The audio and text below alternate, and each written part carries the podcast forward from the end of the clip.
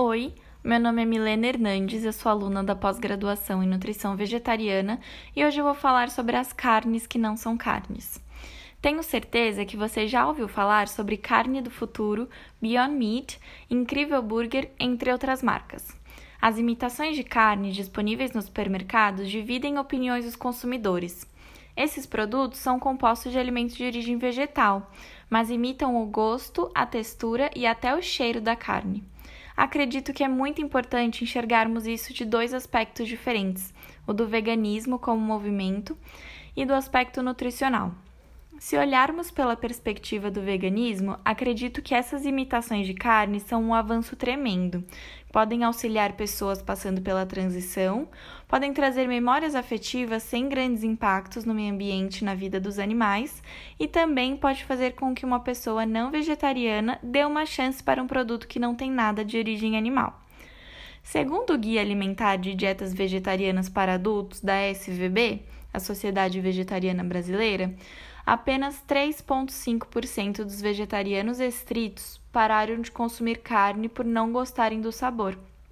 Enquanto isso, 60,1% adotou essa dieta por conta da ética animal.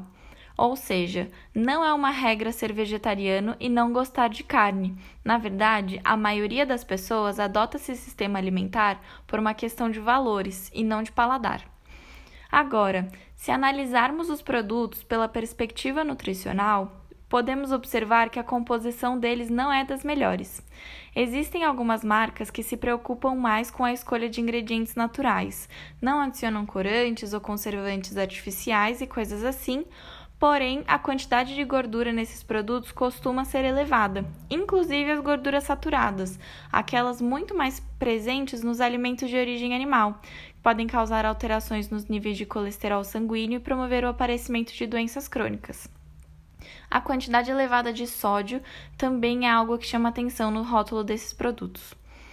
Apesar de serem de origem vegetal e às vezes até priorizarem o uso de matérias-primas mais naturais, as imitações de carne acabam tendo uma quantidade elevada de gorduras e sódio, parecidas com a maioria dos produtos ultraprocessados. Devemos consumir o mínimo possível desses produtos e dar prioridade aos alimentos in natura ou minimamente processados. Mas nada é proibido. Uma alimentação equilibrada na maior parte do tempo tem espaço para produtos assim, desde que o consumo seja pouco frequente. Portanto, nutricionalmente, as imitações de carne têm um impacto na saúde igual a todos os alimentos ultraprocessados e não devem fazer parte da rotina alimentar de uma pessoa. A base da alimentação vegetariana saudável sempre será alimentos íntegros de origem vegetal, in natura, como arroz, feijão, verduras, legumes e frutas.